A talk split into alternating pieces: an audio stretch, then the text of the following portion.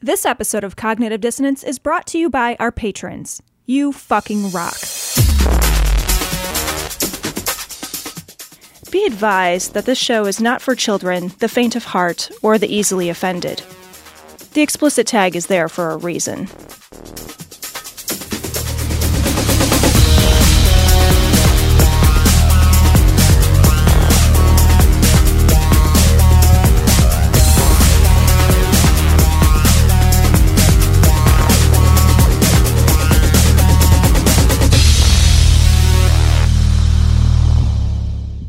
Recording live from Glory Hole Studios, partially in Chicago. In Chicago, studios back online, bitches. Hot damn. What's up, motherfuckers? this is Cognitive Dissonance. Every episode, we blast anyone who gets in our way. We bring critical thinking, skepticism, and irreverence to any topic that makes the news, makes it big, or makes us mad. It's skeptical, it's political, and there is no welcome at. This is episode 531 of Cognitive Dissonance, Cecil. Yeah, and this week we're doing a, something like, well, so when we had recorded, Tom and I back a while ago, gosh, this was maybe three months ago, almost three months Yeah. ago, Tom, we had decided we were going to do a long form episode. That long form episode was going to be uh, put in sort of uh, a, a bank, sort of in the archive until we needed it. Um, in case, uh, in case one of us, genuinely, in case one of us got COVID, was the main idea behind it. Uh, we have successfully dodged COVID up till now. And uh, we uh, also needed uh, some time this week. So we decided to break into the bank and uh, use the bank episode, the long form episode that we recorded on human trafficking and pornography. And it's really just a crazy long uh, conversation that goes in a lot of different directions. It didn't really go in one direction. Yeah, and so you know, it it we kind of decided to talk about this in part because of the uh, news that broke today. Um, it's kind of everywhere, but CNN has it. Ron Jeremy, porn star, charged with sexually assaulting four women. Yeah. Um, so you know, it's it's it's a crazy, fucking sad and shitty and depressing article. Uh, Ron Jeremy, who by the way, like. That guy has been fucking creepy ever since that guy has been oh like ever since you could like look at that fucking guy. I know, Has there man. ever been a world where No. you looked at Ron Jeremy No. and thought like, yeah, I'd leave him alone around alone around my daughter. like he looks for fuck like do you remember that show? There was a show where they put a bunch of like celebrities together and like washed up like R list Oh yeah, yeah. celebrities like together. Yeah, okay, yeah, Yeah. more than B. Yeah, Yeah, farther right. down the alphabet. And- Way down, Right, yeah, down just- the river from B. Yeah, However far down you go, and like Sure. Ron Jeremy fucking slunk into that house. I remember that. there was some, but he gained like some some some notoriety, like in the early two thousands, is like this, like kind of the kind of the beginning of the um mainstreamatization of pornography, and Yeah, like yeah, kind of the yeah. the beginning of where like um porn stars were started to see be seen as kind of um kind of pop heroes, pop stars Sure, almost, sure, like cultural, yeah, yeah. cultural Yeah. icons. And so, you know, now here we are um, in the post Me Too era movement, um, and he's charged with four counts of rape, forcible assault, and rape. and it's not just that. There's there's a ton of other uh, people that have gone and and accused him too. So I saw that it wasn't just four. That there's been. I don't think any of those are going to to trial or anything. But there's been just a a laundry list of accusations against him. So it's it's been one of those things that you look at from afar and you shake your head. But one of the things that we talk about in this in this episode, um, which we're going to get to here in a second, is the uh, the porn industry and uh, the human trafficking that goes on in it, and also sort of the uh, the the social ramifications of the porn industry. So, uh, so we hope you enjoy it. This conversation travels in all different directions, and so we hope it uh, it is cogent enough for people to follow. Uh, and if you have any uh, comments, please let us know. Send us a message at dissonance.podcast at gmail.com so we can talk. Uh, we'll, we'll chat with you or we'll, we'll talk about some of the comments on an upcoming show. But uh, but without further ado, let's play uh, the tape that we recorded in the midst, uh, in the beginning of the quarantine for you. uh, and we hope you guys have a good week. Next week, I said last week, next week is Vulgarity for Charity, not this week. Uh, so next week, look forward to Vulgarity for Charity, but we're going to play the uh, the human trafficking piece now, and uh, we hope you enjoy it.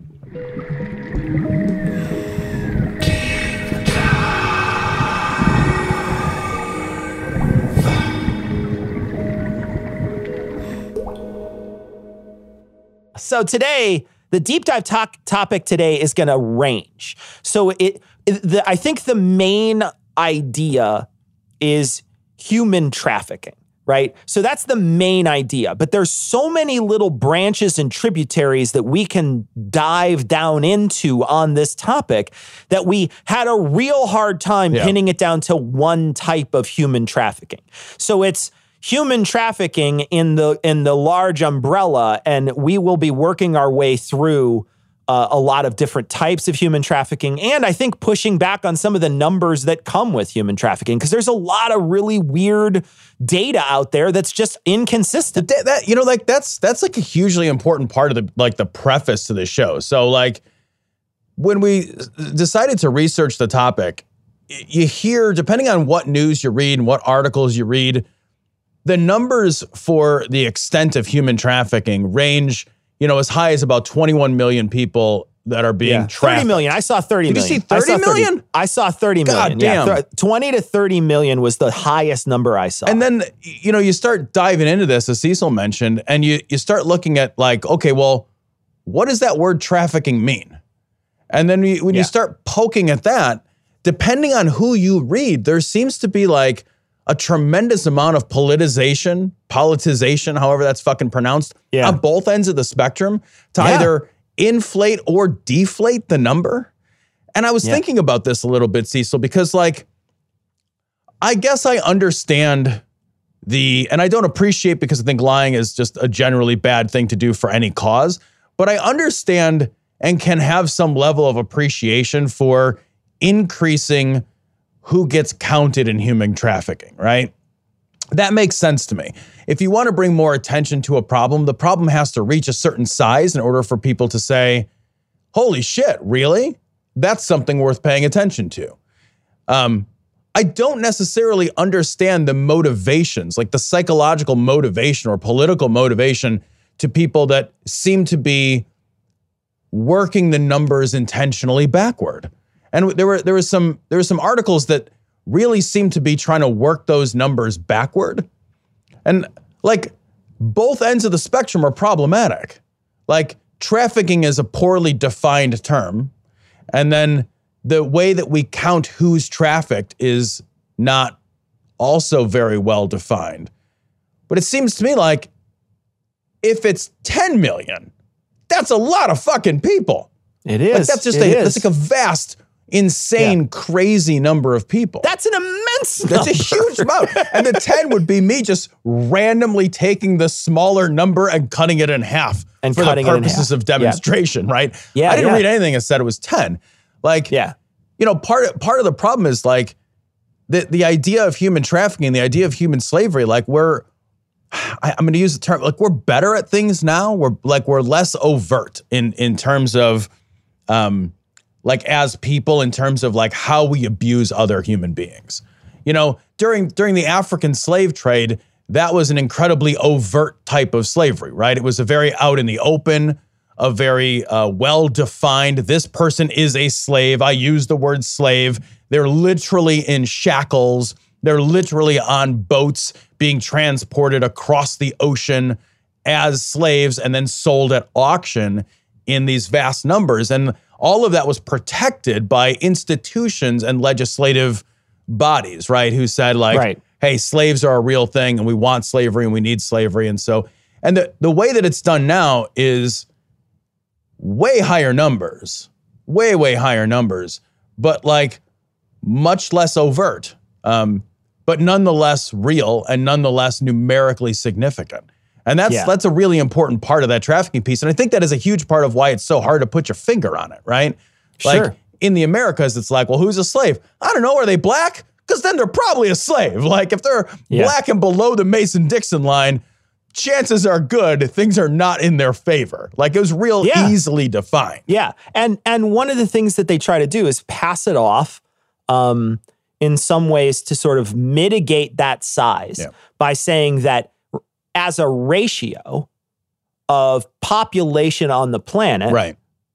to slavery, it's the smallest in the history of the world, right? So 7 billion people, let's say high end 30 million enslaved people. Now you're looking at a tiny, tiny ratio in comparison to how many people were on the planet back, you know, in the Sure. in the times that we were using enslaved people here in the United States. And that's a way to hand wave 20 million tragedies, right? That's a way to just say, okay, yeah, but that's, I mean, it's really just a di- disingenuous argument. Until it's zero, it's not good. Yeah, it's a unacceptable because, Yeah, like- unacceptable at one. Right. Yeah. Because like if that's you, like you would find Yeah. it fucking unacceptable. If you're like the last Super fucking slave, you wouldn't be like, well, you know, there was a one in seven billion chance it was going to be me, Yeah. so I just drew the I short the- straw. I got the, the very shortest straw, the tiniest shortest straw. It's funny though because like nobody thinks of it in terms of like we always think of it in terms of like putting the when when when- when those arguments that you just made are are sort of put forward, they're put forward in, in a way that like just like removes the humanity and the actuality of the personhood, you know? And like it it sort of suggests that like well there's a certain acceptable amount of human trafficking. There's Yeah, a certain yeah. acceptable and it's like yeah, wait it- it- like just because something terrible is the best least terrible that it's ever been like does not make that thing an acceptable there's some things for which we should have a zero policy right uh, zero tolerance policy Zero tolerance. Absolutely. Slavery has to be one of those like if you Yeah. can't fall on the side of slavery as a zero to- No, I- right? like we don't have a moral argument to make like we're not we're not interested in having that One of the things that they also do is try to talk about when enslaved people are put into, into bondage. Sometimes they're not done, it's not done through coercion or force. And so that feels to some people like less of someone being enslaved when it's not. And they they they say something in one of the articles that 20% have been unwittingly trafficked by predators through deception or coercion that's still a 20% uh, of 20 million is fucking 4 million people. Yeah. That's not, I mean, that's a large amount of people. Now, again, it's not a large amount in comparison to 7 billion, but 4 million people is a lot of people. If we get to the end of the coronavirus thing and 4 million people die, that's a lot of goddamn people that die. Yeah, that's a lot of people. That's like one of those is maybe you. Like, Yeah. like they just just always think of it that way. Like maybe that's you or your daughter or your buddy. Like whatever. Yeah. Like if that was Yeah. un- if that's unacceptable, then it's just wholly unacceptable. The thing Yeah. about like the coercion argument, it gets, and this is something I want. This is a huge angle to this. Is like when you when you start reading into this, especially when it comes to the sexual exploitation of of minors, um, the sexual exploitation of immigrants, a huge, huge part of what drives the possibility for this is a lack of social systems and a lack of social safety nets. Because Absolutely, 100%. y- you've got you've got people and they talk about this in terms of like particularly like teenage runaways and young people um, and there there are arguments and i think they're bullshit disingenuous arguments for so many reasons and we'll go into them but there are arguments that are made that like you know some of these people consensually put themselves in places where they're becoming prostitutes right when it talks about sexual slavery Sure. and it's like, well, if if the only option that somebody has is to sell themselves for sex, that is an institutional coercion. 100%. So when the only option somebody has to feed themselves, to put a roof over their head is sexual slavery, then that is still a form of institutionalized slavery. It is just a form of institutionalized slavery that comes as a direct result of poor social structures that don't provide people a means to make a living without literally prostituting themselves. That's fucking troublesome. Like if, if that does not trouble you, if you don't live in a world where you're if you live in a world where you look at that as a sense of like personal responsibility or personal, you know, that 17-year-old girl, she made that choice on her own. Yeah, that was that was just like that 18-year-old girl, that 19-year-old girl. That was a choice that that person made like apropos of nothing. Like that is a disingenuous way to look at the world. Like that's a choice somebody made as a result of the absence of better choices. Absolutely. 100%. You, you, when you think about it, what would that person do if they had an opportunity to uh, to live without doing that? Right. Right. If they had every opportunity to live without doing that. And, and it also is a failing, too, when you talk about the way uh, people get into it. They talk about the dr- uh, a lot of people get into it because of drug use, right? So you get into it because you're into drugs and you need to pay the, the money for drugs. If we had better programs or different ways for people to uh, to get high. We talk about you know uh, legalizing certain drugs mm-hmm. so that they're recreationally available and there's no steep prices that you have to pay on the on the black market for them. And then you talk about programs that help people get off drugs that are a lot more accessible and a lot less religious and a lot less cold turkey with God. Yeah. And then suddenly you start you start you start changing some of those systems this is a systemic problem. It's not that it's it's not that it's just a, a, single person out there and that's the only data point we have. It's a genuine systemic problem if the only thing that person can do is sell their body to buy drugs or to to uh, to live out on the street. Well, then we're doing a poor job of making sure that those people have opportunity. Yeah, and it's like what one of the one of the things I was thinking about is how the the issue of selling or commercializing sex, and, I, I'm curious what you think of this. So, you know, we have this idea, and it's a it's a bullshit idea that that, that there's an age, and it's 18, and it's a magical age, um, and that at the age of 18, suddenly somebody becomes an adult, and virtually everything is available to them in terms of how responsible they are for their own actions and how capable they are and how um, how much access they have to the legal system. And when I say it's a bullshit idea, it's, it's an inherently recognized bullshit idea. And uh, we don't let people typically drink until they're 21. And sure. the big part of the reasoning behind that is because we recognize that people have not reached an age of actual maturity until they reach the age of 21, and drinking carries with it certain risks, significant sure. risks.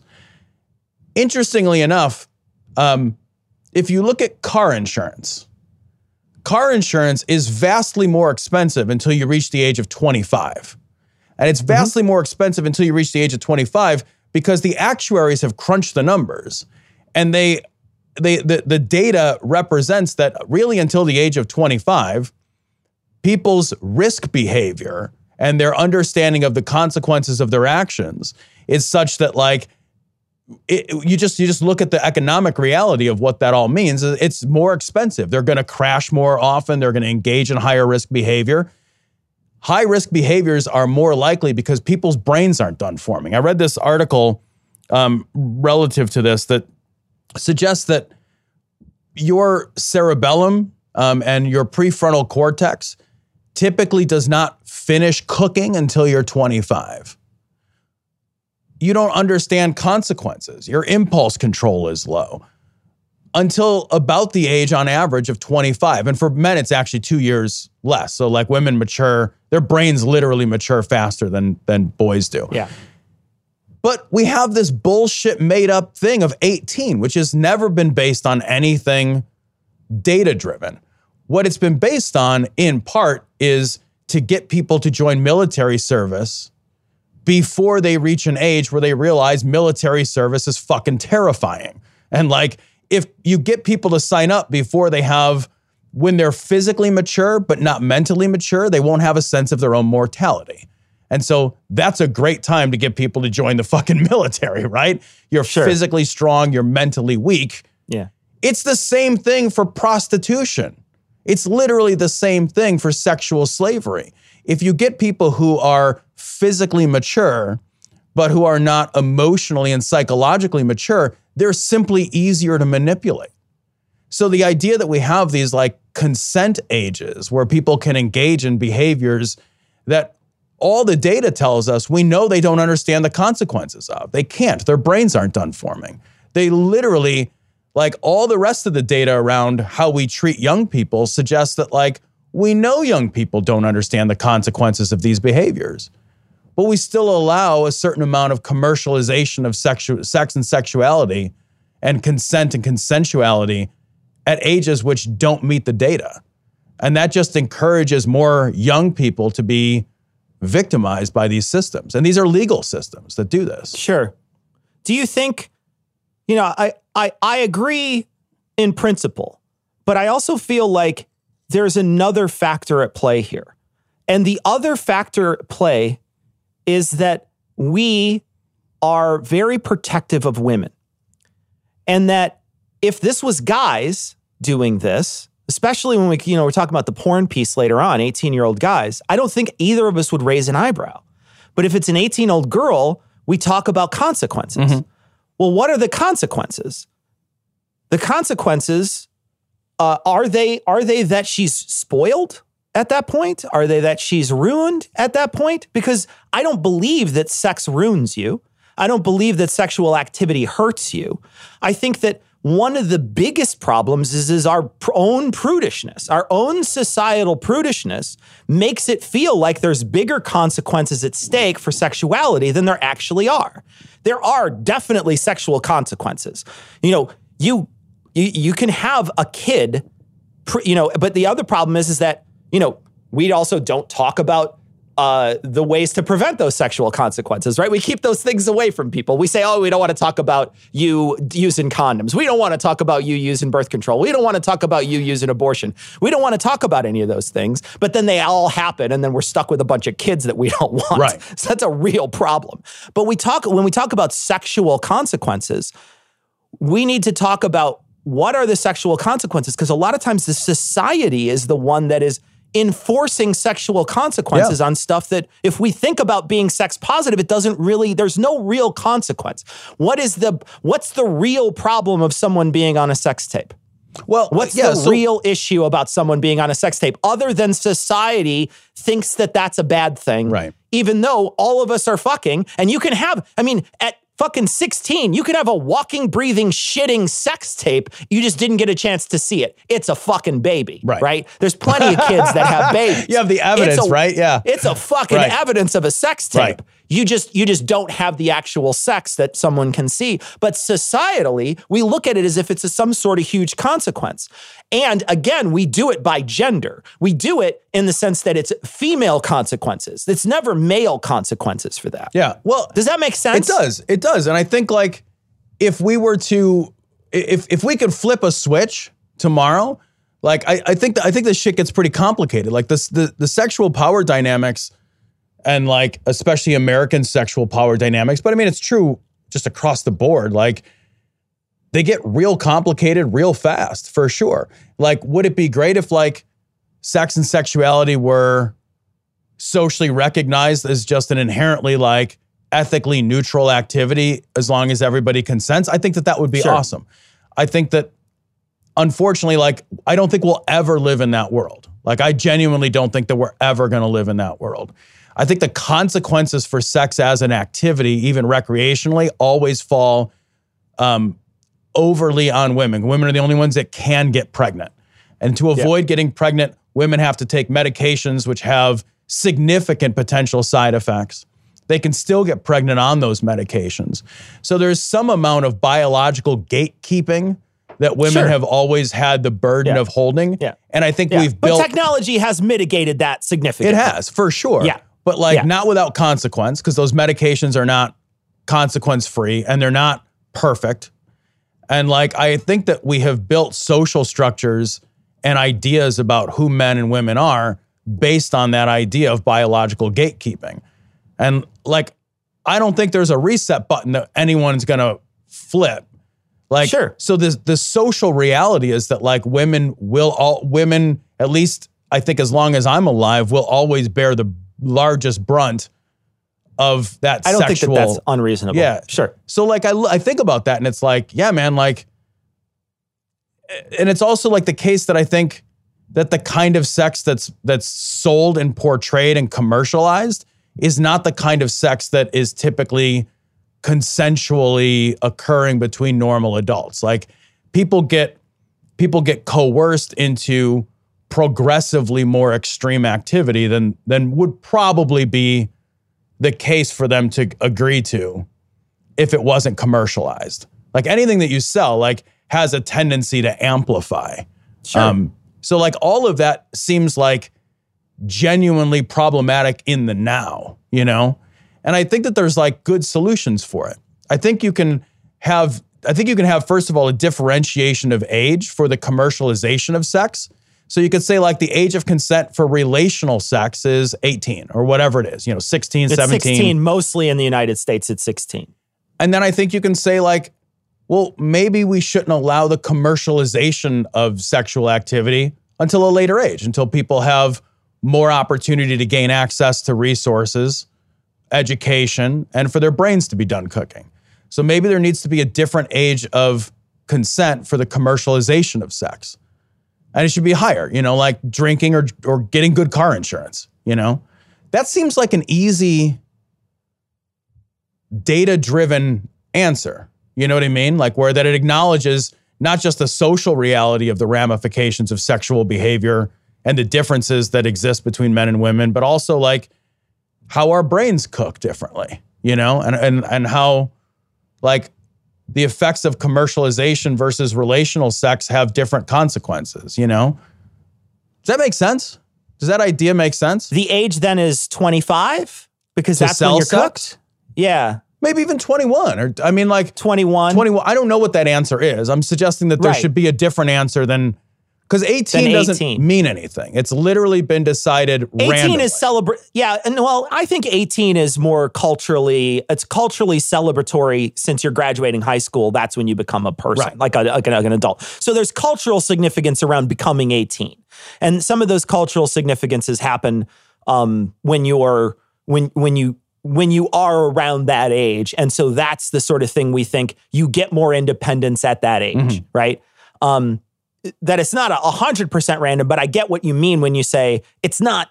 It, there, there's no magical age. You can't just throw a dart and say everyone is adult at this point. Um, you know, unless you're throwing it way higher than most people will be at that uh, Yeah, an right. adult at that age, right? Right. You gotta you'd have to really hit farther along. You'd have to say 30 because there's going to be people that are, Yeah. you know, or you got to say 40 because there's probably some people that are still maturing at some point there's some Peter Pan ass motherfuckers that are 50, Motherfucking A. right? Yeah. Hell yeah, man. Right. There's people that never grow up. Yeah. So it's it's you know so the, you you got to do what's best. um, So I understand I understand what you're getting at. Uh, I think that I think that there's an, that that it's interesting that it's that it's also in some ways taking some earning potential away from from women. You know what I mean? Like it's taking some of that potential away of things that they could have done at 18 to 20 20 Call it 21, 22, 21. whatever. You know what I mean? right. Like there's a possibility that they could. Um anyway, let's talk a little bit about I want to talk a little bit about actual like people that are not in sex slavery first. Okay. So let's get back to that really Sure. quickly. So a couple of things I want to talk about specifically are um, the people who uh, who we watched in Tom and I watched a Nova special or not a Nova special, a Frontline special, and we'll post it on this the show notes.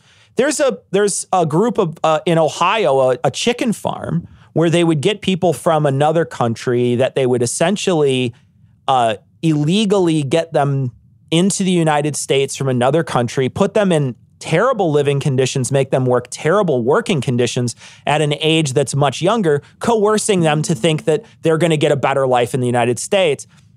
And then in uh, in some countries in Africa, they take these young children, and you know sometimes it's like a a, a family friend or an uncle or something will take a child, put that child in another village where they're collecting and and working on uh, the cocoa beans that we turn into chocolate, and they take all those those uh, those they take them and put them in these almost it's not a forced labor but it's you know they're too young to consent to this level of activity. They're they're they're school age children. That's- and they're not different than for like it, like do you see that as like yeah. it's forced? no, yeah. it's, it's right. forced. It's Yeah. forced in the sense that they were just sort of dropped off Right. at daycare and daycare happens to be pick chocolate Right, all yeah. day cut chocolate open out of pods Right. and separate the gooey bits from the other bits and then dry them out and that's your life that's what you do every day and these are long hard shitty hours chocolate is a hand it's it's a hand uh, you have to do it by hand. There's not a, there's no real mechanisms for us to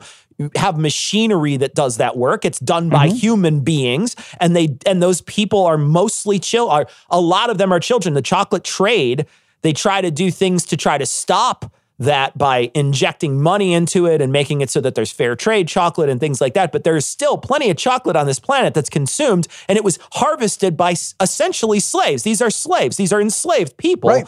They're just enslaved by uh, you know, they're they're too young to consent to this level of work, and the same thing is happening in the United States. And this is a large, uh, you know, this isn't a small number. This is a this is a large group of stuff that we consume all the time that is produced by people that that are uh, that are not treated the same way as other workers, Right. And in a huge way. And the, the sugar industry has the same problem. The sugarcane industry has, uh, although less less children, but it has very much the same problem. And it's part of it is like the global demand for extremely low prices and extremely high turnout of these products puts an enormous amount of downward pressure on the market, which causes people to like use whatever is cheapest. And what is what in the world is cheaper than exploited immigrants? We'll talk a little bit about like uh, the, these people. Um, the the guy who's like shanghaied onto a fishing boat in Thailand. Like we read an article from the Atlantic about that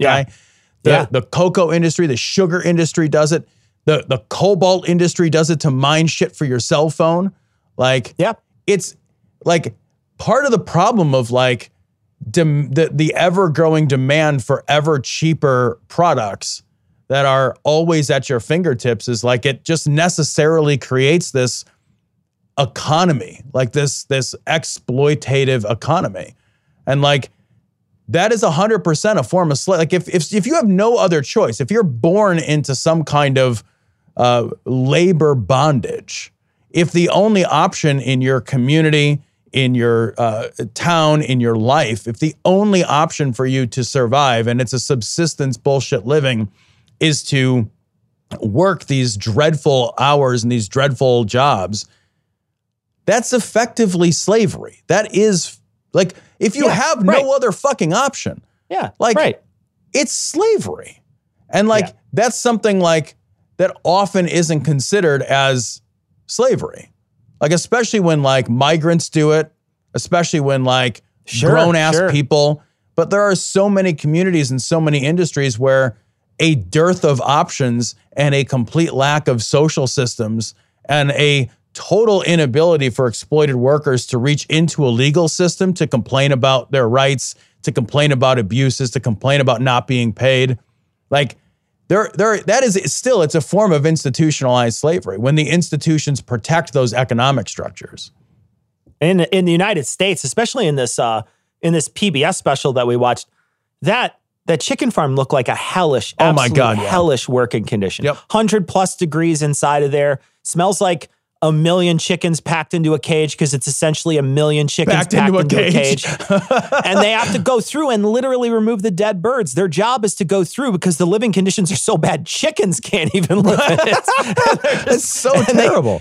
and they go through and just remove the dead birds and it's so you can have eggs at a dollar a, ga- a dozen. Right. It's so you can pay, and I, I don't know what eggs are cost in the sense that I always buy, my eggs are always so expensive. I always buy the ones of the chickens. I make it feel like the chickens run free and they have sunlight on their back and their, you know, their name is Colin. And you know, like I get a chicken of the month picture, those types of things. That's what, I, that, those are the types of eggs I buy, but it's, I get that, you know, that there's a lot cheaper eggs and people buy those eggs because you know, because we don't pay people a living wage in this country. So, of course, they're going to buy, you know, the cheapest eggs out there. Yeah. And so, you know, I understand that, you know, eh, they want they want cheap eggs because we don't pay people enough in this country, period. But uh but we we also have those those people live a, a terrible I mean, it's a terrible life and they're they're they're lied to before they they leave about how they're going to go to school mm-hmm. here and how they're going to, Yep. you know, they're going to have a better life here. And then they show up here and they're, you know, on occasion, one of them was going to school, but he was falling asleep in class because he was working 14 hour days outside of school. It was just an un- unreal level of work he had to do. It's and it's and like a huge number of those people are like they're never gonna complain about those working conditions. They're never gonna like reach into the legal system and say like that's not okay because like they're afraid of being deported. They're they're afraid of like Yeah. there's a huge amount of like consequence. We we've actually built systems that encourage slaves not to raise their hand and say I'm a slave. Like Yeah. Yeah, across specifically with with prostitution too. Yeah. Yeah. Yeah. Because it's it's an illegal activity. And so if it's an illegal activity and if you're someone from another country who has now you're you're you're committing an illegal activity, you're also not legally here. right. You have two strikes against you going into the into the uh, police office and saying I'm being exploited. Right. So like when the police show up, like and there was there was a couple of articles that mentioned this. Like so when the police show up to bust one of these like like slavery rings, the slaves themselves are trying to hide from the people that are there to Yes. protect them. Yes. And like like it, it's the hidden problem of using like like you said like using immigrants and using young people who don't understand their rights and are you know they don't understand like what's being asked of them and what they can and can't do and they think their family's going to get deported if they're caught and like so you put all the consequences for being a slave on the fucking slave. And that's like and then all of those systems that should be there to protect these people don't work because the people who are subjugated to this level of slavery feel like the system itself will simply victimize them differently than they're currently being victimized. And it's like, it's kind of the devil you know problem, Sure. you know? Sure. Like, so with respect to like prostitution and and sexual exploitation and sexual slavery, like there were a number of articles that we read that that really suggested very strongly, I think, and and certainly suggested to me that like one of the solutions to this problem is to legalize prostitution itself. And that when they did it in New South Wales, um, in Australia, and when they did it in New Zealand, they found that the incidence for uh, uh, human sexual trafficking plummeted in in uh, in New Zealand to zero, Yeah. to like nothing, Yeah. and then in New South Wales, um, Australia, to virtually nothing. And Right. part of that, and there, there seems to be a number of reasons for that, but like one of the reasons for that is like as soon as you pull something out of the black market, you collapse the black market economy for it. That's Sure. a bit. That's a big part of it. And the other thing that you do is you empower the people who would like to engage in sex work. You empower them to then tap into legal systems that protect them. The same legal systems that would protect a factory worker from being abused, or Sure. that would protect you know an office worker from getting beaten up on Yeah. the job. Those things don't protect you if the thing that you're doing when you get abused and beaten up and pimped out, they don't Right. protect you when the activity that underlies all of that is illegal, right? You have to go in and say like it's it's kind of like the drug problem. It's like if you got a beef with somebody because they stole your shit, but your shit was illegal, the likelihood is that you're going to settle that beef on the street instead Yeah. of in the courts. Because you can't take somebody to court and be like, he stole my drugs. Those Yep. were my drugs. Ask yourself this: Would you rather work? Uh, these are for people who watch The Wire. Would you rather work for Stringer Bell or a dispensary? Right. You know what I Yeah. mean? Ask yourself Yeah. that because the, the, to be honest, I don't want to work for Stringer Bell. You come up to Stringer Bell and say, "Yeah, sorry, somebody took my take." You get shot in the face. okay. if I come in, if I go in and say, "Yeah, I accidentally spilled a bunch of stuff in the back room and I ruined a bunch of gummies," I don't get shot in the face No, at the right. Yeah, you get fired. That doesn't happen. That's it. Right? Yeah. Yeah. So suddenly you take out a level of you add just have workplace protections. Period. Right. Right. Right. You just have workplace protections, and that changes the entire game. You have a minimum wage that you can get. You have a minimum right? Age, for Yeah, God's sake. exactly. You know, Yeah. doesn't employ minors like well, yeah. Yeah. McDonald's doesn't employ 10 year olds, right? Yeah, Like right. they follow the law because there's no reason for them not to. There's no Yeah. there's no inherent incentive for them to hire underage people to to fucking make French fries, right? And like there would be a significantly smaller incentive. Right now, all the incentives are to exploit young people, right? Because young people are easier to manipulate. They're both psychologically and frankly physically easier to manipulate. And Sure, they're easier yeah. to financially manipulate because as soon as you remove a young people, a young person from their home and from their social base, they now have no other resources. Young people don't Sure. even know how to tap into other resources. So young people are a great source for sexual exploitation because they're just simply easier to manipulate. That's that, I mean, like, but McDonald's doesn't have to do that, right? McDonald's needs Yeah. people to flip fries, or make fries or whatever. They don't need it to be young people because there is a workforce willing to do this work that you don't have to manipulate horrifyingly into it. Yeah. It's a it's a game changing, and, and the data suggests that it's game changing. The data suggests that in places that that give sex workers workplace protections, that those people that the incidence of sexual exploitation and human sexual trafficking drops dramatically. I also think that people would prefer to purchase things legally when possible. Yeah. You know, but as soon, as soon as somebody's pushed into doing something illegal, it's like, well, if I'm doing something illegal, there's so many other things. That, yeah, Right? It opens the door. It's it's it's a gateway. Yeah. You know, there's there's if I'm already doing something illegal, why don't I do this other thing that's also illegal that's tangentially related to? it? Right. There's just no reason not to. You know, what I'm not gonna I'm not gonna be doing. I, I'm gonna be doing this X. I should do Y. You know, whatever. I do want to talk. I want to shift just for a second, and we can always come back to this. But I want to I want to talk about that article that you're talking about because in that article they say no evidence of recent tracking of female sex workers is marked uh, is in marked contrast to the 1990s when con- when contracted women from Thailand and uh, were common in Sydney, right? So that's what it said is were common in Sydney. But in that same article, it says another common claim is that there's 100,000 to 300,000 children locked in sex slavery in the United States. That number is a distortion of a figure from a 2001 study, uh, which estimated that the number of children, adolescents, and youth at risk of sexual exploitation, sex trafficking were basically that's the number of people that were at risk of sexual exploitation. Sex trafficking was the least prevalent form of explo- exploitation in their definition. Uh, other forms included stripping, consensual, homosexual relations, and merely viewing porn. And so that's why that number was so inflated. And then it says Estes himself estimated the number of legal minors abducted into sex slavery was very small. We're talking about a few hundred people. But yet, on the uh, early in that article, they say it was common. Yeah. Right. So they say it's common in one point, and then they say it's not at the other. And so it's it, like it is really hard to figure out what the numbers are here. Right. It is genuinely difficult to figure out whether or not it's a it's it's it's a huge issue or not. Now, it's definitely an issue.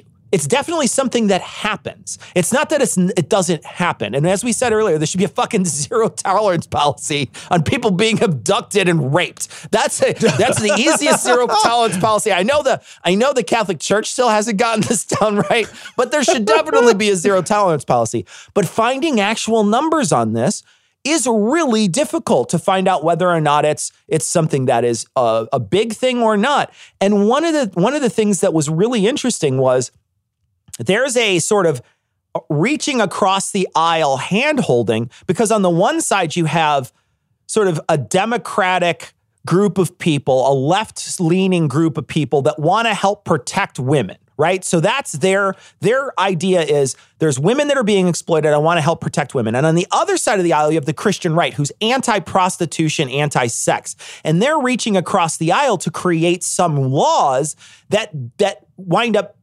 hurting sex workers Right. because uh, and and Democrats are jumping on board because they want to try to h- help people that are being exploited. And so there's a weird sort of tidy bowl thing going on here where people that maybe sh- wouldn't be normally working together are working together and some of those laws might actually be harmful to the people who are in the sex work in in sex trade. Well, and they're not looking at like it's. It, it, I think in large part it's because um, it's not research driven. Like it, you Yeah. know, like that. It's ideolo- Like that stuff that you're just mentioning about the politics piece. It's ideologically driven, and like going through and doing the reading for this, like a lot of the numbers, like you say, like a lot of the numbers are muddy, and part of the reason that they're muddy is because different groups define differently what. Like if if the standard is that you have to be abducted and raped, like that's like I would say like that's probably a pretty low number. If the standard is like a 14-year-old runaway who gets coerced into sexual activity by a pimp, like Yeah. that's a, that's going to be a much higher number, but that's still a child, you know? Yeah. Like and that person wasn't necessarily abducted in the sense of like snatch and grab, right? Sure. But like we're, we're just we're not like none of the numbers are real consistent about like how these terms are defined. And then the ideology the, the ideological uh, pieces like you said that surround this are not driven by the research. They're not driven because the research is shoddy and the research is all over the place and the terms are poorly defined. But I think what we do see is like in places where you legalize prostitution and you have more sex positive cultures, you have more sex positive outcomes. You have less exploitation of other people. And like the United States is kind of this like boiling cesspool of like sex negativity and or inconsistent sex positivity may be another way to say it.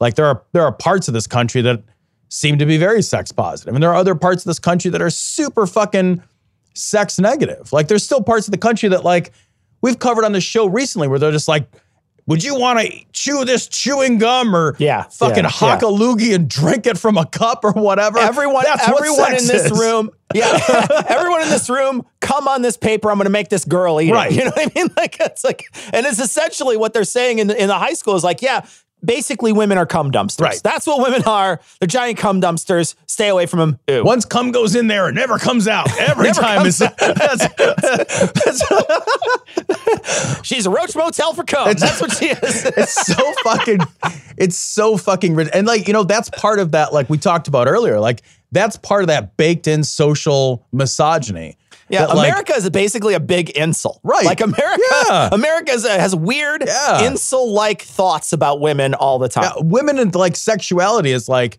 Yeah. we're the worst about that stuff Yeah. just the absolute like stomach churningly worst about all of Absolutely. that shit Absolutely. You know, it's what's interesting though is that there's almost like a titillation paradox, right? Because on some levels, you want to try to keep sex as a taboo-ish sort of thing so that you're titillated by it. right And then, but it, the more you do, the less titillation there is. And so it's less, it, you sell it less. And so you want to keep it. So there's this weird paradox that we try to fill because I, I would imagine if you're somebody who's trying to sell sex, it's not good for your industry. It might not be great for you if sex becomes more positive. You know what I mean? Do you do you understand what I mean? Like if sex becomes se- if sex positive stuff becomes positive, then there's some uh there's there's there's less of a it's it's not less of a demand, but there's there's less titillation, and so then you have a uh, a, a culture that is less titillated by sex, and therefore your product isn't as as worthwhile as it was. Do you understand what I mean? Does that make sense? I do. I, I you know, like I, I don't know because like part of part of like part of the thing about sex and like selling sex is like it's baked into our biology as much as like we're just gonna get horny. Like people are just Yeah, gonna right, right, right. Like Yeah. so like there's like it's the perfect product in demand terms. Like it's just like Sure. somebody's always want somebody always wants that. Like there is You're right, always gonna right. be an ask on that. You're side. absolutely right. You're absolutely right. But like where I where I think that like America gets weird on the titillation scale is like we we want to be titillated, but we vilify those who titillate us.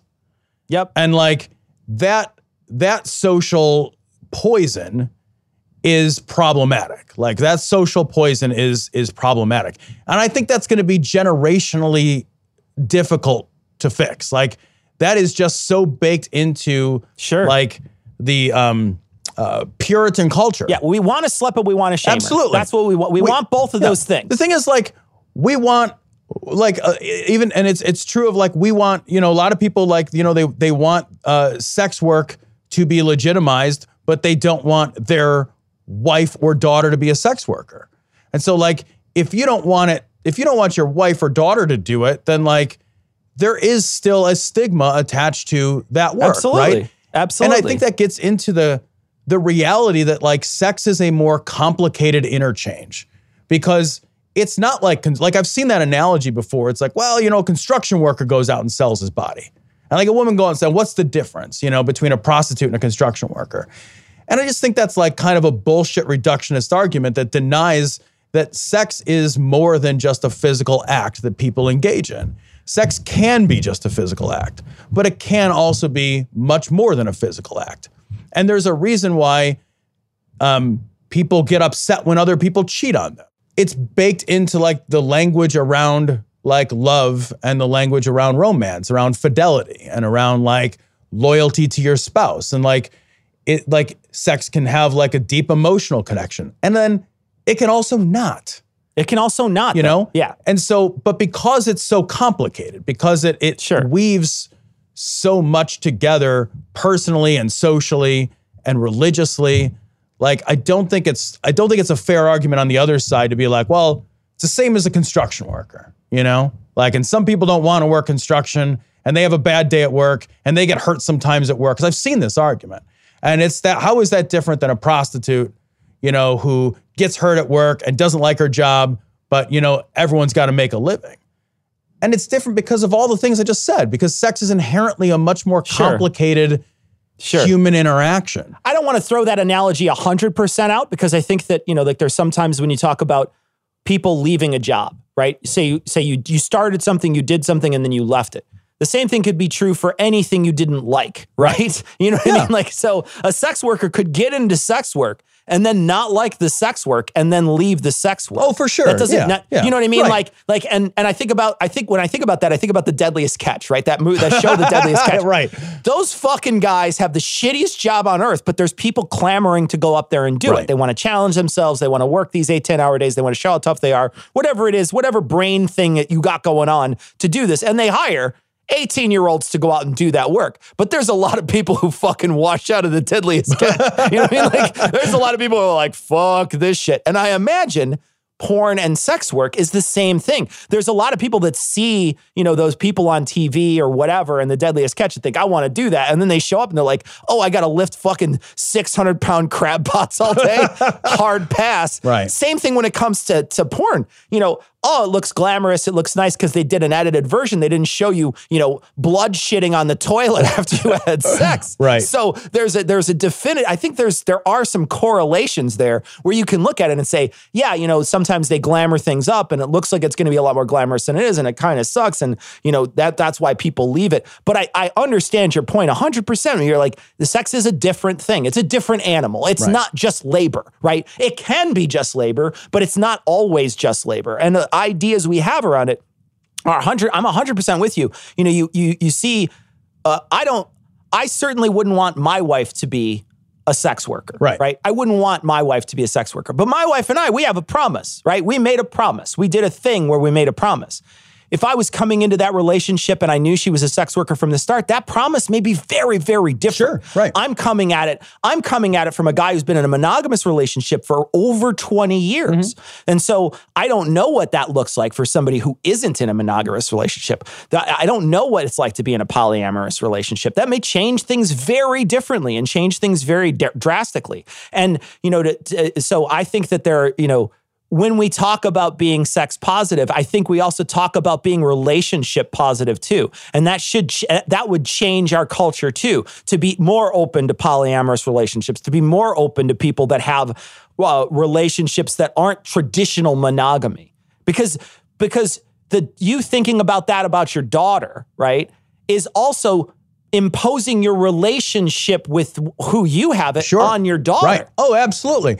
Like, don't don't mistake. So I, I just want to be clear. Like, I'm saying these are social realities, not like I get Yeah, it. I I'm know. not, I'm not accusing you of I anything. know. I'm just. so I just want to make that clear for Yeah. the audience, so Yeah. because I know Yeah, sometimes sure. that shit Yeah. can get confused. Like, Yeah. So I think that there's like, like there's there's a necessity to acknowledge social realities, and like one of the things like we watched this uh, Netflix show, Hot Girls Wanted, and Right. like there was a scene in it that that was kind of that, that that demonstrates the social realities of the ramifications of commercializing for video pornography at especially at a young age where people like so so these girls at the beginning of the movie like they're they're in the car and like oh we're going to be famous this is going to be great and they've got this idea Sure. of how things are going to work and then fast forward a very short amount of time a couple of months and the one girl is is dating this guy and she's at a party and everybody has figured out that she's all over porn websites and then they're like, oh, let's put it on the TV for everybody to watch right now. And she's standing there next to her guy and she's humiliated and he's Sure. And he humiliated. is. Yeah. And there's there is a permanence to that that she can never escape. Like there's a permanence to her activity that she picked at an age where her brain is still forming how she makes decisions and there is a permanence and there's a record of that. And that that's troublesome. You know, that's that's a troublesome part of that industry is like forever that could happen, you know? And she felt obviously very embarrassed and ashamed, and he felt obviously very embarrassed and ashamed. And that is inescapable now forever. Like that's just a forever, it's like, it's like getting a tattoo on your face. You know what I mean? Like, like you can't escape it no matter what from now on. Well, that's a good uh, that's a good analogy though. Well, like at what age should we allow people to get tattoos on their face then? You know, I, I don't think it should be. I don't know. I don't know that maybe maybe it should be considered. Maybe it should be thought about differently. You know, maybe maybe if the reality is that like we are not in control of of how of our if we don't have good impulse control, like if we and we know these, like then maybe like certain things which are permanent should not be either socially legal or actually legal until a much later age, you know? Dangerous jobs? Yeah, Very maybe. dangerous I- jobs? You know, I was thinking about this in relation. Yeah, I, I think, you know, in relation to the military specifically, right? Like, there's a reason we, you can sign up for the military. I looked this up this morning. You can sign up for the military, and this is funny, at 17 if you have parental consent. And when I read that, I laughed. With parental consent, your parents, so you're too young to make a choice Yeah. that has Oh, it's mortal ridiculous. consequences. It's ridiculous. But your parents are allowed to make a mortal consequence choice for you? Like, that's insane. Like, that doesn't jive with like what we know. It doesn't jive with the research, you know? sure. And like, it, it seems to me that like, if we're going to be good skeptics, we should look at the research. And we should be driven by what research says about who we are as people. But I also think too, if we're going to be skeptics, let's try to make sure that we're skeptics across the board and not just for sex, right? So like like if we're talking because I think that there is something in us that is that prudishness that is society driven that makes us feel like that sex that somehow that girl should feel shamed for having sex on camera mm-hmm. That somehow there should be something underlying in that that makes us feel like that's a that's a shameful thing she did. Whereas i don't think it's a shameful thing she did. She had sex on camera. That she chose to have sex on camera. She was a willing participant at an age where everyone i mean age of consent in this country is mostly 16 it's it's so it's 2 years after that age that we consider you know sexual consent. It's 2 years after that and I feel like she was a she was a, a person who went into that at, at the back. I, I understand. I totally understand your, Yeah. your points where you're saying you know there, she doesn't understand the ramifications of her of maybe she doesn't maybe she doesn't understand the ramifications, but she doesn't understand the the ramifications in a sense that we are that those ramifications are there because of because society thinks that that's a bad thing that she did. Right. And that's something that I think that really needs to be the, the one major thing is that shows that it's systemic is that all these things de- are dug deep into our society that somehow she should be shamed and her boyfriend should be shamed because that happened to them. Does that make sense? See, I, I I think like the the the prudishness and the like puritanical roots of this country and the evangelical Christian roots of this country and like all of that is a goddamn sexual poison. Like it's a goddamn sexual social poison that like makes all of these problems so much worse Sure. because the the social ramifications really are a big part of the Yeah. problem. Like the like like are, are there is there a potential for like physical ramifications and personal emotional Sure. toll absolutely but like this is america and there's a certain level of like personal freedom that we're just like that's that's also baked into what we accept and like like value Yeah. just as a as a nation the problem is that like like you're saying when it comes to sex and sexuality like we're fucking horrifyingly inconsistent around Yeah. it you know and like we we sex shame women in ways that are absolutely exclusive to women And and Like- uh, uh, a hundred percent in that scene. Flip the genders. Flip Yeah. the genders in that scene. dude's a fucking hero That dude's a fucking hero. He's getting high Yeah. five from everybody at that college party. It's the fucking. They would put it on the TV. They But would put like- it on the TV. Okay, let's talk about that for a second because like that's that toxic masculinity Yep. shit that's also part of the fucking problem. Absolutely. And like I, I do want to point out that like if we're being if we're genuinely like looking at like research and we're saying like men's brains develop 2 years younger than women. And if we're saying that like Two years it is older. not okay. Hmm? Two years later. Two years later. Yeah. Did yeah. I say it wrong? You said younger, but yeah. I'm sorry. Yeah. So like if we're looking at that, we're saying that like men are men are just inherently less intellectually and cognitively mature than women. Like Yeah. we don't we don't do the work to protect them either. You know? Like they also don't understand. It's like there's a sense that because like there's a sense that because men tend to be the sexual aggressors that there are no ramifications, right? And like that is just not true. And like all the same like many of the not all, but many of the same logics prevail.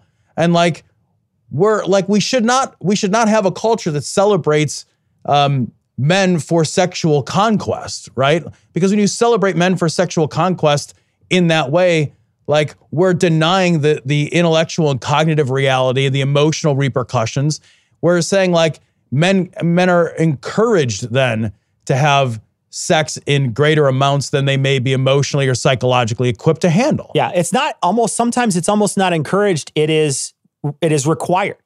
You Right. know, it's not just encouraged. It is it's almost as if you're less of a, a man if you didn't do those things, right? Right. And so and so you know like like someone who who graduates from high school meets one person has sex with them and and and you know they're in a relationship and they, they he dies having sex with one person that guy's inherently less of a man than Gene Simmons who fucked 100,000 women Right. Or like, why is the 40 year old virgin a comedy?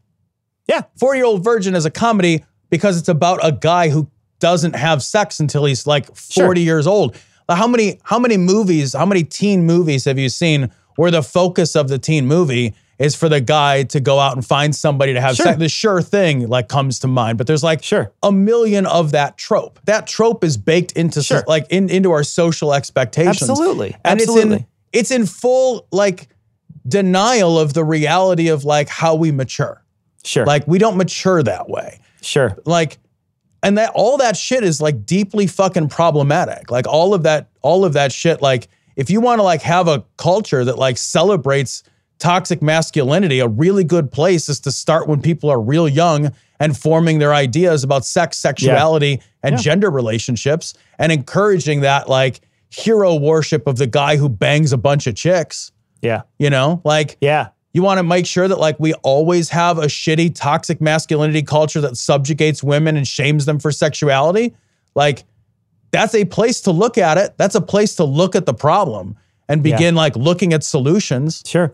I want to talk a little bit about uh, pornography here because we want to talk about Pornhub as uh, a, a and this is again is is is sort of reaching into some other things that we've talked about on the show before that uh, that content conveyors and not producers are not uh, responsible for the things that are posted. Right. And so Pornhub is uh, there's several uh, pieces that we found that talk about Pornhub uh, being a place where you can find rape. You can find there's there's there's videos that have been taken off of there. There's been people who have been sued because of uh, because of the, and their, their company's been sued that they did this the, Right. the porn under because they were coercing and forcing women to have sex. So there's the porn industry is not um, uh, completely innocent here. No. and and the porn, uh, the places where you consume that porn, like Pornhub, also not completely innocent. Yeah, well, like you know, one of the one of the problems with content that goes to these hub sites, these these these tube sites, is like there is a complete abdication of responsibility by the site holder as to the content of the site. So you know, hey, we don't produce the content; we're just the house for the content, and because pornography deals with sex and sexuality, it's inherently different than something like YouTube, right? So you can post material on Pornhub, and, and Pornhub has had instances where people have had real rape videos posted, like their actual traumatic fucking rape video posted on fucking Pornhub. There have been uh, underage people whose porn videos have been posted on Pornhub because there's no real substantive vetting process that Pornhub uses to make sure that what you see and what they make money on, right? Every time you log on, they're making money. Every time you look at Yeah, there's Pornhub, ads. Yeah, that's it. Like that's like they're you go on there and they're like they're getting click through.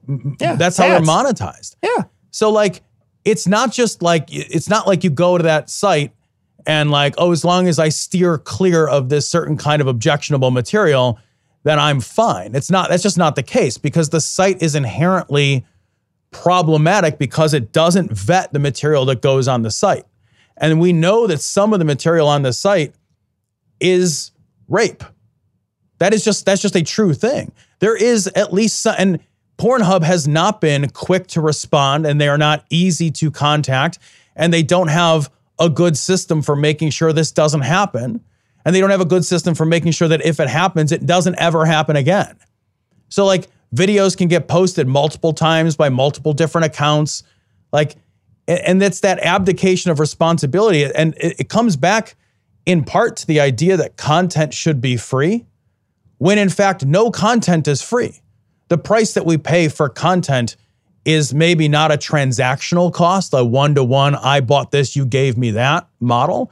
But nonetheless, like that content is being produced as cheaply as possible in order to get as many clicks on that site as possible. And all of that drives the exploitation of, of people, of minors, of women, of people with low options in order to produce what feels like free pornography, but which is not in any way free and which we know contributes to the exploitation of people.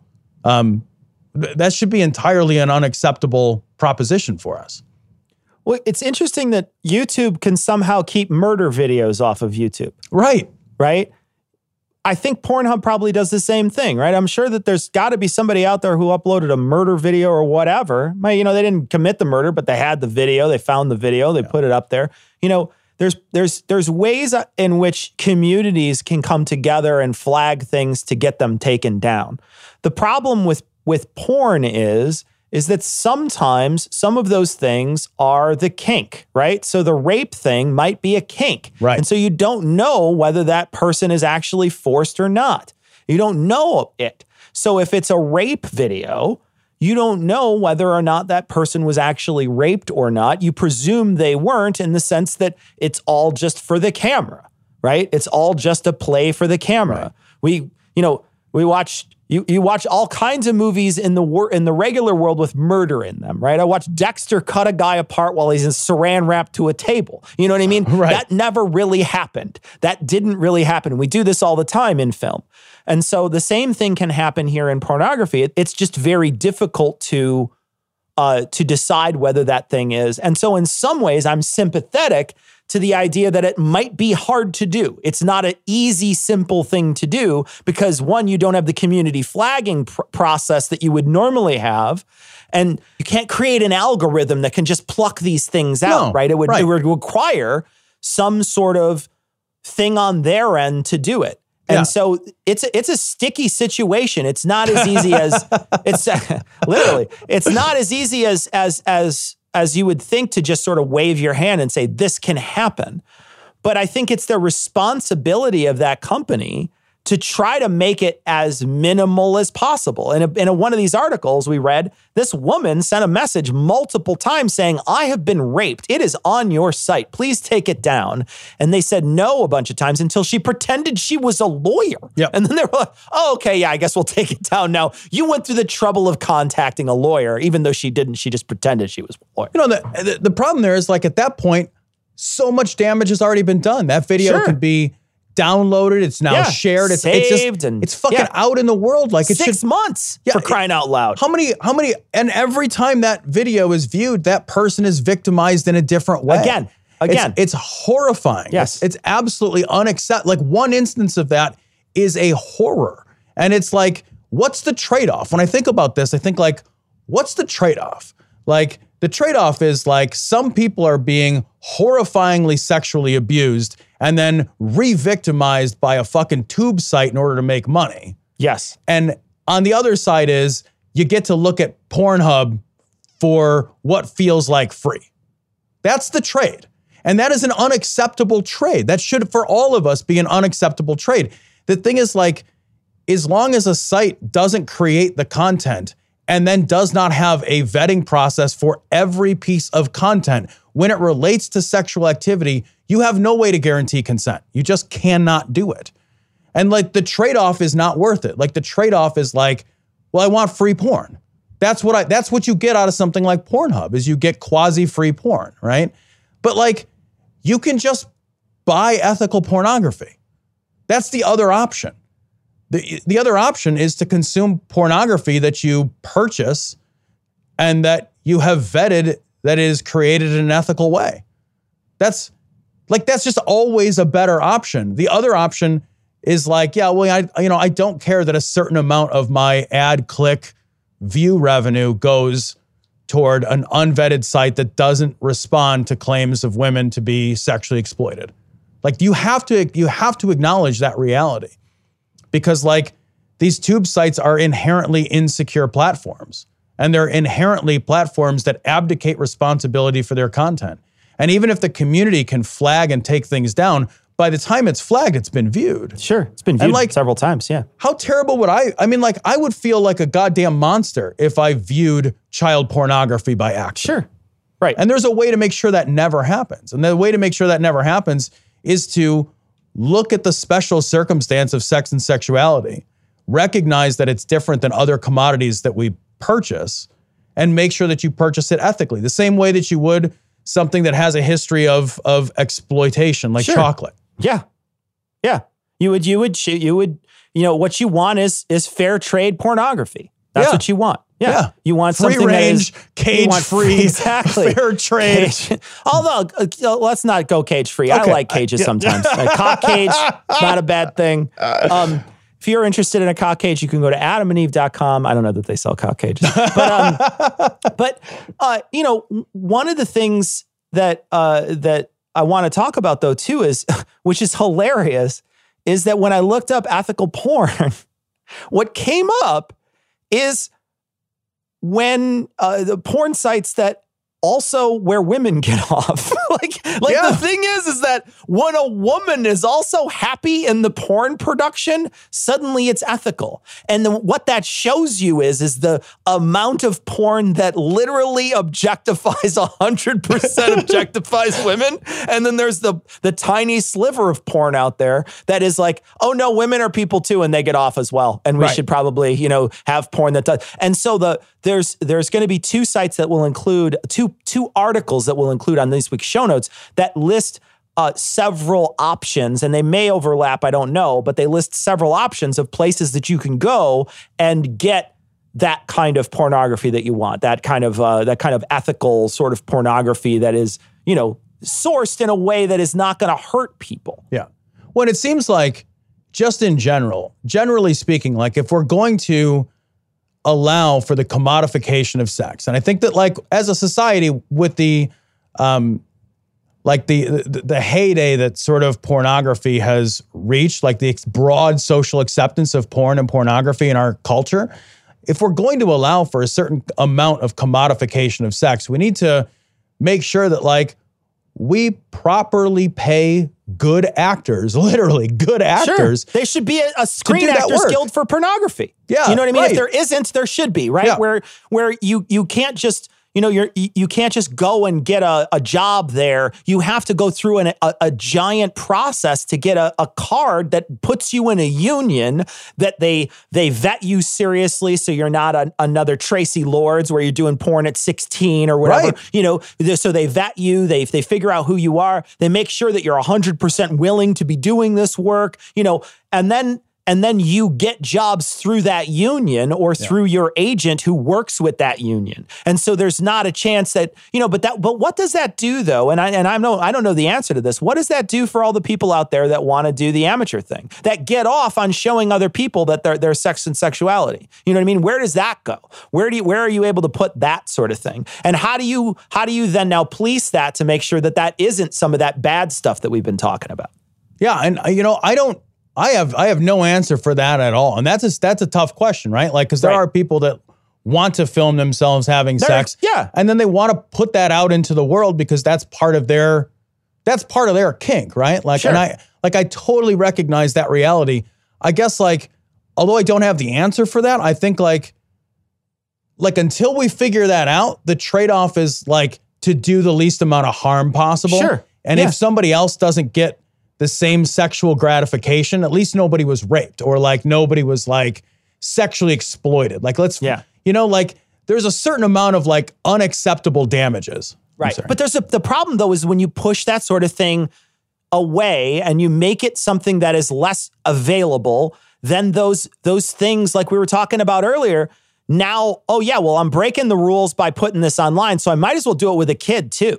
You know what I mean? So you're you're opening up that sort of illegality of it, and now the illegality can then branch off into other things that are illegal. So when you and, we found that more and more on, on almost everything that we looked at, the more that this is pushed underground, and the more that we, we repress these things, the more chance it has of exploiting someone. Does that make sense? It does. I think I think part of the answer though is consumer driven. You know what I mean? So what I what I mean by that is that the vast majority of consumers that consume pornography, if they move to ethical consumption of pornography, will increase the market for ethical pornography and decrease the market for unethical pornography. Sure. Part of the problem is that like we have a sense that everything online should be free.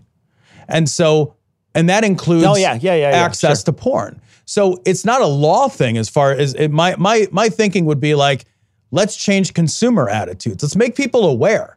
Sure. Because like what I really think is that most people would not want to consume pornography sold to them by an actor that is indifferent to the exploitation of women. Absolutely. I think that sure. most people don't want to do that. Yeah. So given that most people don't want to behave unethically, I think that you just you change the consumer marketplace. Yeah. And you change the consumer marketplace by saying, look, if we're going to commodify people's sexuality, we should compensate them fairly for it. Yeah. And you can't do that in a marketplace where the standard is free. When the standard is free, it pushes the price down. And when you push prices down, you have to get people to do more for less. That's Yeah. true of like cocoa, that's true of like sugar cane, and that's true of the sexuality of other human beings. Yeah. I think that, you know, what's there's an interesting balance there because we've done two citation needed shows about porn statistics. Yeah. And both of those high on the list was amateur. Right. High on the list is people want to see the bad camera, bad angles, normal person having sex over the porn star. And so when you start talking about how people are being paid, you're talking about porn porn stars being paid. You're you're removing that amateur thing. So this is a that's a complicated idea. It sure because is. it doesn't Yeah. it doesn't go for what the market wants. Yeah. The market doesn't want uh, you know, the the hottest porn star 100% in HD makeup getting, you know, uh, most of the time. Right. What they want is the the average person with a fucking potato camera getting banged in a wherever. You know Yeah. what I mean? Like so there's a there is a market thing that's happening that's very complicated. You and know, it for sure. But like, you could make Blair Witch the porn. You know what I mean? Like a production studio can make an amateur view, amateur looking movie, and satisfy that market need because it would look amateur. Sure. But then, to your point about like all the actors would be screen actor. You know, they would be like Yeah. paid and compensated and safe, and like of legal age and like understand. You know what I mean? Like, so you can. I think you can meet that demand the same way that you meet the demand for rape videos that don't involve rape. yeah. You, you can Because, it's fake. It's, it's yeah, fake. Right. Right. Yeah. Yeah. Yeah. Yeah. Well, I don't know where we got today, Tom. I literally don't know where we got today. Well, I think It it's all important to talk place. about. Yeah. yeah, it's an important, but it is important to talk about. And I think like like you know, I want to come away from it.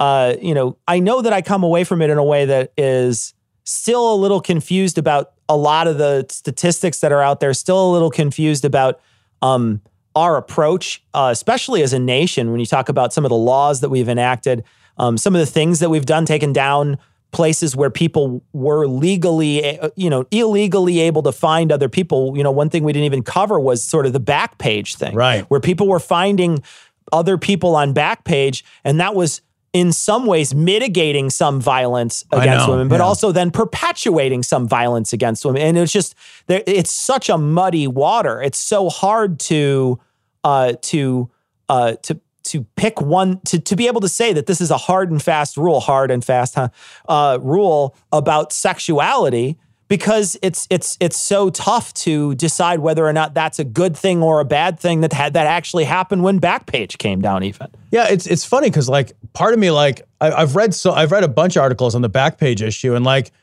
there was a ton of sex workers who were like this is a goddamn tragedy for our industry. Sure. But then there was a ton of like like grossly unethical shit happening through Backpage, like the the exploitation of minors.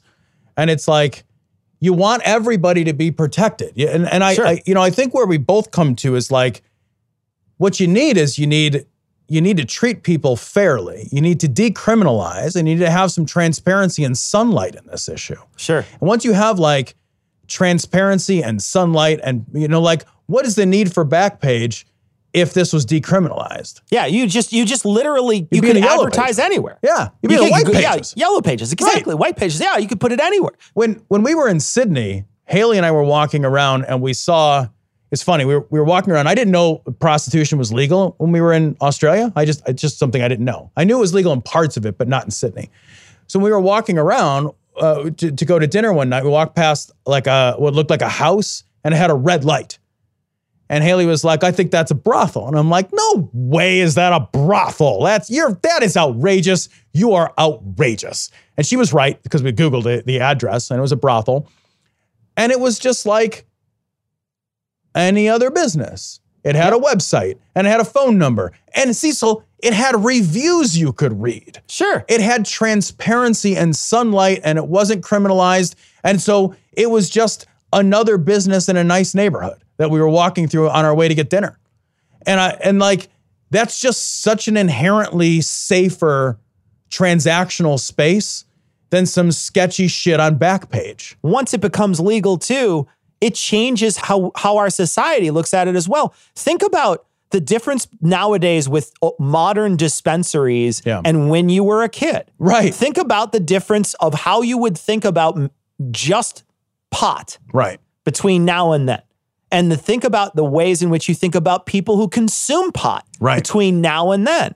And it's a totally different, it feels like a totally different thing nowadays. The moment it becomes a legal thing is the moment that you get not only protect, protections, but I also think that you also get society to open its Yes. eyes and say, yeah, that's not a bad thing. That's okay. We can do that. Right. That is a domino effect for the entire sex industry, not just for uh, sex workers who do one-on-one sex work or one-on-many sex work or whatever. It's it's it, it changes things for pornography. It changes things for for all types of of sex work and sex related businesses. So uh, that was interesting. That should be fun. Uh, Yeah. Thanks for joining us. If you have any comments or questions, uh, post them on this week's uh, show notes on the Facebook page or send them to us at dissonance.podcast at gmail.com. We'd love to hear what you think. We hope that we covered this uh, this topic in a way that was interesting for you, and we'd love to hear uh, either your experiences or what you thought, or if you thought we missed anything, please send it to us, um, and we'd love to see it. And I'm sure we missed a lot. I'm sure we did.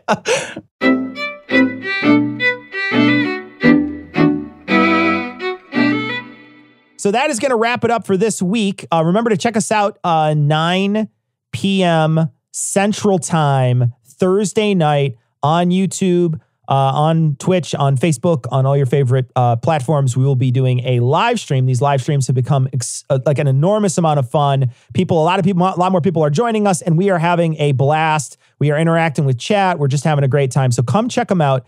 Uh, you can find us on all the social medias. There's links. Uh, but we'd love to have you there and we'd love to see you and we'd love to chat with you. So come see us 9 p.m. Central Thursday nights. Uh, and remember, Bulgaria for Charity next week. We're going to leave you like we always do now with the Skeptic's Creed. Credulity is not a virtue. It's fortune cookie cutter, mommy issue, hypno Babylon bullshit. Couched in scientician, double bubble, toil and trouble, pseudo quasi alternative, acupunctuating, pressurized, stereogram, pyramidal, free energy healing, watered downward spiral, brain dead pan sales pitch, late night info docutainment. Leo Pisces, cancer cures, detox, reflex, foot massage, death and towers, tarot cards, psychic healing, crystal balls, Bigfoot, Yeti, aliens, churches, mosques, and synagogues, temples, dragons, giant worms, Atlantis, dolphins, truthers, birthers, witches, wizards, vaccine nuts.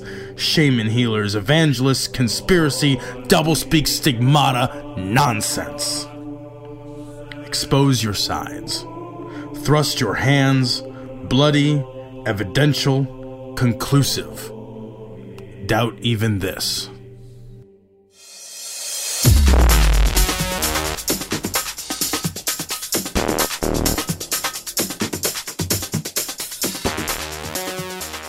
The opinions and information provided on this podcast are intended for entertainment purposes only. All opinions are solely that of Glory Hole Studios, LLC. Cognitive Dissonance makes no representations as to accuracy, completeness, currentness, suitability, or validity of any information and will not be liable for any errors, damages, or butthurt arising from consumption. All information is provided on an as is basis. No refunds. Produced in association with the local Dairy Council and viewers like you.